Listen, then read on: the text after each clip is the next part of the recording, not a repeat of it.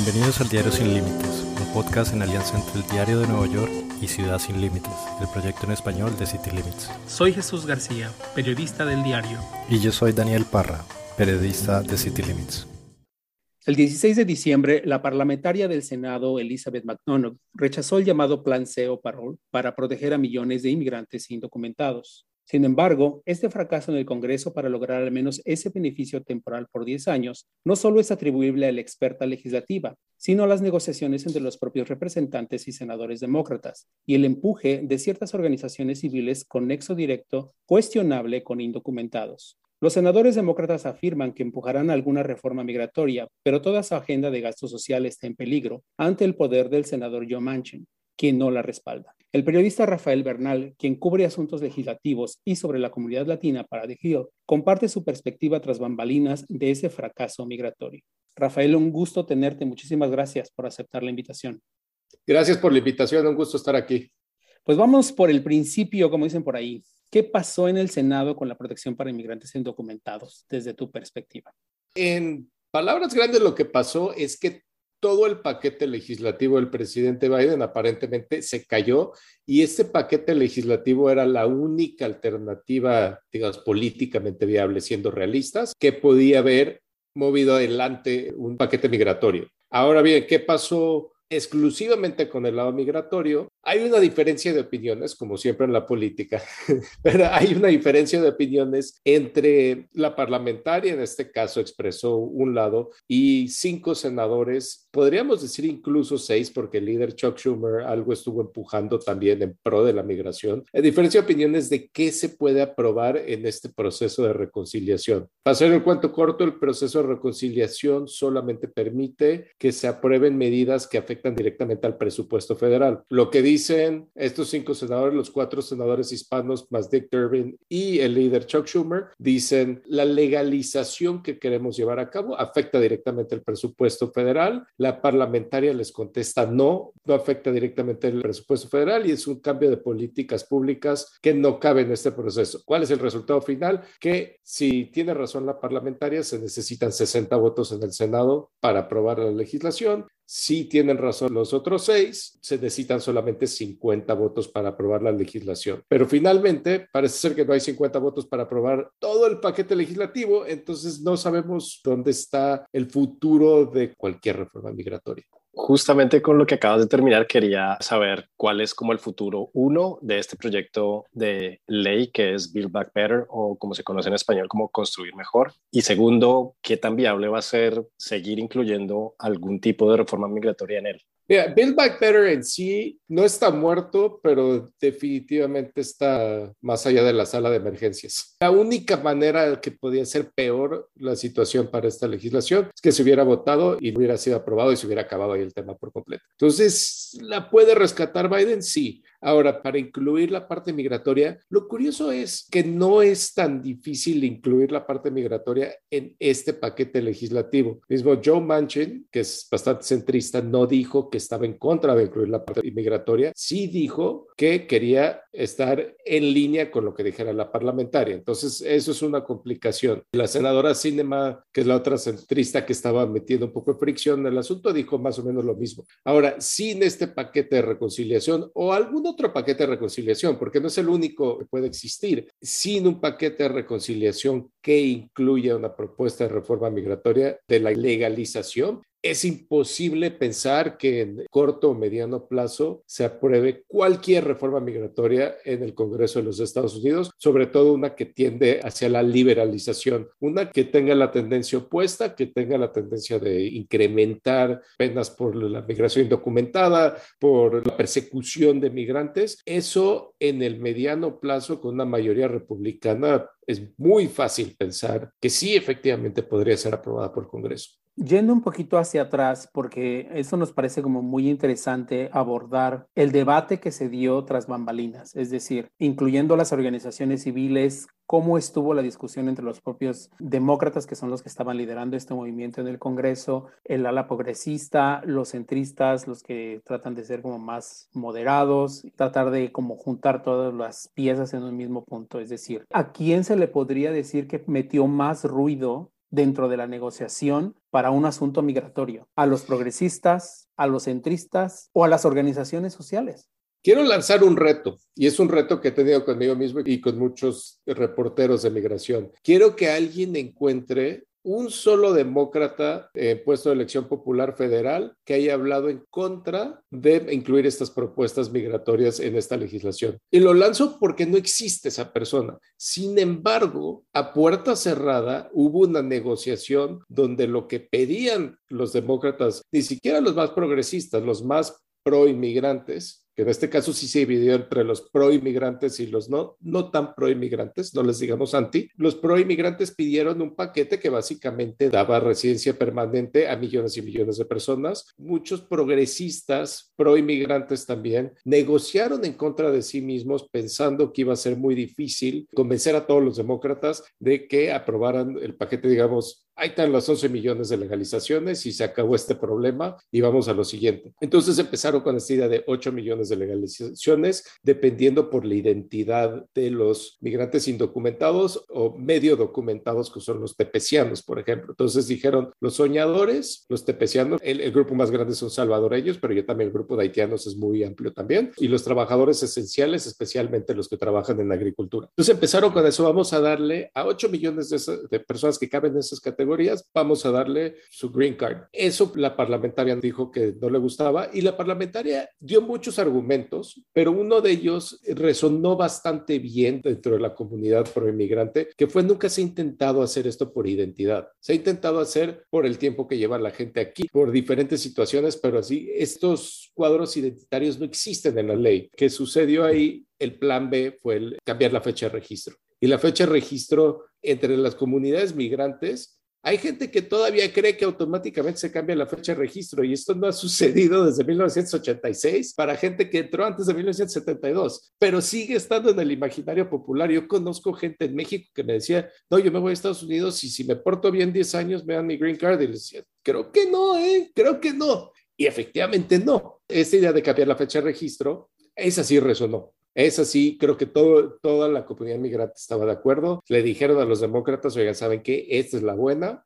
La parlamentaria dijo que no, pero hay muchos procesos que se le podía dar vuelta a la parlamentaria. ¿Y qué sucedió? El tras bambalinas, para hacer el cuento más o menos corto, en la Cámara de Representantes, los moderados parece ser que le pidieron al liderazgo demócrata no quiero enviar al Senado algo que no ha sido aprobado por la parlamentaria a pesar de que los demócratas en el Senado les pidieron a los demócratas en la Cámara que les mandaran el paquete más amplio posible para darles una buena posición, para negociar con la parlamentaria y con los centristas demócratas en el, Senado. Y por alguna razón dijeron que no, y no lo dijeron públicamente, que eso molestó a mucha gente, y muchas de las organizaciones civiles que están más coaligadas al Partido Demócrata, que sí son muy pro-inmigrante, han hecho mucho el trabajo más importante pro-inmigrante, pero apoyaron esa posición de estos moderados. Y el misterio sigue siendo por qué. Y ese misterio, bueno, el que lo describe en una nota periodística,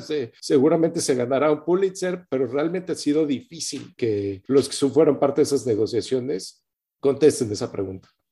¿Crees que el haber desligado la votación de este proyecto de ley de Build Back Better o continuar mejor, como se lo conoce en español, del proyecto de infraestructura fue un error en últimas, como lo pronosticaban los progresistas? Digamos, el haberlos desvinculado fue un error porque ahora ya se pasó el proyecto de infraestructura y este proyecto está agonizando más o menos. Sí, agonizando es creo la palabra elegante para describirlo. Obviamente es de las situaciones políticas que depende a quién le preguntes, ¿no? Si le preguntas a los centristas que les interesaba el plan de, de infraestructura, te va a decir, no, claro que no fue un error, lo hicimos perfecto y les hicimos la jugada a los progresistas, pero los progresistas sí tienen mucha fuerza en el partido y están muy enojados porque efectivamente les hicieron la jugada a vista gorda enfrente de todos y de tal manera que ellos mismos dijeron, no nos gusta lo que está sucediendo. Sí, obviamente, preguntándole a los progresistas, se van a decir, sí, sí fue un error, pero usan, preguntándole a la Casa Blanca, esa es la que cabe la duda. La Casa Blanca sí se siente como que Manchin los traicionó, porque ellos son los que llegaron al acuerdo entre, entre la izquierda y el centro del partido. Ellos son los que, que hicieron a los progresistas confiar en sus aliados demócratas y finalmente la Casa Blanca fueron los que se suponía que iban a lograr el voto de Manchin y no lo lograron. Un poco volviendo a esta parte que señalabas de la segunda propuesta que fue informal, que es el tema de la ley del registro y que es la que estaban señalando que podrían de algún modo volver a empujar porque como no fue un rechazo formal, entonces lo podían retomar. Pensemos en el escenario que no esté agonizando en la ley de gasto social. ¿Hay posibilidades de que se pueda empujar eso sin tomar en consideración a la parlamentaria? ¿Tú qué has escuchado? Legalmente existe un camino, como casi cualquier cosa que tiene que ver con las reglas del Senado, siempre hay una manera pero depende mucho de voluntad política y depende también esta cuestión de que depende de la voluntad política del líder Schumer. Sí y no, porque el líder Schumer también necesita llegar a esos 50 votos. Y si hace algo que pierde el voto de Manchin, en, digamos que logran revivir, lo sacan de cuidados intensivos esta legislación y, y es un milagro, digamos, un milagro político y en enero la reviven. Y Manchin dice que no va a votar por ella si se saca la vuelta a la parlamentaria. Y hay dos o tres diferentes métodos de cómo sacarle la vuelta a la parlamentaria. Algunos implican cambiar las reglas del Senado, otra implica cambiar un precedente no escrito y la persona a cargo, el presidente pro tempore del Senado en el momento, básicamente quien está llevando a cabo la sesión, dicte su, su propia idea sobre si la propuesta migratoria cabe dentro de la reconciliación, básicamente brincándose a la parlamentaria, sacándole la vuelta, como le quieran decir. Ese es otro método que se ha propuesto. Todos esos son posibles, pero la pregunta es si son políticamente viables y logrando aprobar el paquete legislativo completo. Ahora bien, la otra es, ¿por qué solo este paquete legislativo? La oportunidad de reconciliación va a volver a llegar. Tienen dos o tres, dependiendo de cómo interpreten otra vez las, reglas del Senado, tienen dos o tres oportunidades de pasar paquetes de presupuesto. Biden le quiere meter todo su capital político a otro paquete de reconciliación más enfocado en el tema migratorio, Puede ser, es dudoso, es altísimamente dudoso, pero de que hay métodos, hay métodos. El problema no es tanto estructural en este momento, sino pensar que 50 senadores demócratas vayan a aprobar, sea esta propuesta legislativa, sea otra propuesta legislativa, y realmente para que suceda eso, ya es tarde y la primera mitad del año que entra ya es tardísimo, pero es, la última oportunidad que uno se puede imaginar que llegara a pasar una, una liberalización migratoria. Estamos grabando hoy miércoles 22 de diciembre y unos días atrás, el 19, escribiste un artículo titulado algo así como Los demócratas barajan una táctica de mano dura para superar a la parlamentaria en materia de inmigración. En el artículo tú hablabas de básicamente dos posibilidades que un poco nos comentaste hace un momento, que es uno, anular su opinión o dos, saltársela. Digamos, este plan de Bill Butler lleva meses en negociación y yo te quería preguntar si en verdad tú crees que en este momento, después de meses de intentar esta misma ruta, ahora los demócratas van a tomar una vía alternativa y van a decidir, ok, vamos a anular o eludir lo que ha dicho la parlamentaria, cuando por meses han intentado esta vía y ahora de repente, no sé, por alguna cosa van a decir, no, probemos otra, que es aún más difícil, creo yo, de pasar y lograr. Efectivamente, es, buena tu pregunta. Sí, sigamos con la metáfora del paciente enfermo. El, paciente está en cuidados intensivos y lo que los demócratas quieren hacer es intentar un tratamiento experimental que nunca se ha tratado y no para arreglar su, su enfermedad principal, sino para arreglarle que le duele el dedo, ¿no? Porque realmente la, la, parte migratoria es una parte chiquitita de este paquete entero. Entonces es difícil pensar es difícil imaginarse que alguien se quiera tomar ese nivel de riesgo político. Si existe la posibilidad, si llega, regresa el sueño en cualquier momento de pasar el paquete legislativo más amplio, yo creo que lo van a tratar de hacer por el camino de menor resistencia posible y eso no incluye ninguno de los dos planes, ni siquiera no sacarle la vuelta ni negar la resolución de la parlamentaria. Y digo, es una realidad política muy difícil, pero ahí ahí es donde está la reforma migratoria en este momento. Rafael, pues esto tuvo un impacto importante a diversos niveles. ¿Cómo sentiste y desde las fuentes que tú has cubierto con organizaciones que trabajan con latinos, digo, no son los únicos que están preocupados por asuntos migratorios, están los haitianos, también hay un problema ahí con las green card que quieren reutilizar, etcétera, etcétera. ¿Tú cómo sentiste a la comunidad latina en su reacción sobre esta decisión y sobre todo en general la negociación fallida con los demócratas, particularmente con el senador Mancha? Creo que la comunidad latina en particular tiene pues, una actitud de este cuento ya no lo sabemos. Y, la verdad es la actitud más lógica. No sé si sea la correcta o incorrecta, pero la más lógica. Ya lo hemos visto tantas veces. Eh, los haitianos, los, los uno de la comunidad latina, es, muy diferente. Están logrando accidentalmente, tal vez, o por error, o por no estar, o por no fijarse los demócratas, están logrando crear divisiones entre las comunidades de migrantes que tomó muchos años unificar hasta el, digamos, el movimiento migratorio de, que hemos visto en los últimos 10 años. Se está dividiendo, por ejemplo, los, los, nacionales de la India, que están enojados por lo que dices de las green cards, que a veces se tiene que esperar 100 años, ¿no? Para que le den la green card cuando llevan décadas viviendo en Estados Unidos. En tanto se dividen los intereses de diferentes partes de la comunidad migrante, eh, se, se, vuelve más difícil que hagan su tarea. Y luego está la otra división que tú aludiste hace rato, hablemos solo de los latinos, está la visión entre los grupos que están realmente conectados a la gente desde las granjas, las fábricas, en la calle, el migrante de a pie, digamos, y los grupos que están más conectados hacia el al Partido Demócrata y que les interesa por muchas otras razones que ganen los demócratas y que la migración realmente no es su número uno, aunque sí la toman en serio. No es que nadie haya abandonado sus responsabilidades, simplemente que ante la posibilidad, y esto es difícil decirlo, pero la posibilidad de que fracase por completo este movimiento que se está gestando a través de décadas, cada quien está pues, yéndose para su rancho, básicamente, y, enfocándose en sus intereses principales que tienen posibilidades de ser aprobados. Y eso obviamente es muy peligroso para todo el movimiento de liberalización de leyes migratorias. O sea que básicamente lo que estás diciendo es, lo que tú notaste es que se están fragmentando, digámoslo así, es que era antes como una coalición de organizaciones, de movimientos, de ideas sobre inmigración, esa coalición se está... No, no se ha fragmentado al punto de que no haya retorno, ¿no? Pero existe el peligro de fragmentarse, hay tensiones entre los diferentes grupos y las tensiones pues vienen de un lugar obvio, del lugar de que hay mucha frustración, de que no se está logrando esto. Obviamente hay cosas que pueden cambiar eso, hay situaciones políticas que pueden recuperar esas alianzas, pero realmente el trabajo queda dentro de todos los, entre los políticos, quienes han sido elegidos para representar a estas comunidades queda en los grupos de poder que rodean al Partido Demócrata y queda definitivamente en los grupos que representan a la comunidad migrante. Si quieren seguir teniendo el poder político que han acumulado en la última década, se tienen que poner de acuerdo y tienen que encontrar salida. Para ponerlo en, en un lado más optimista, parece ser que esta idea de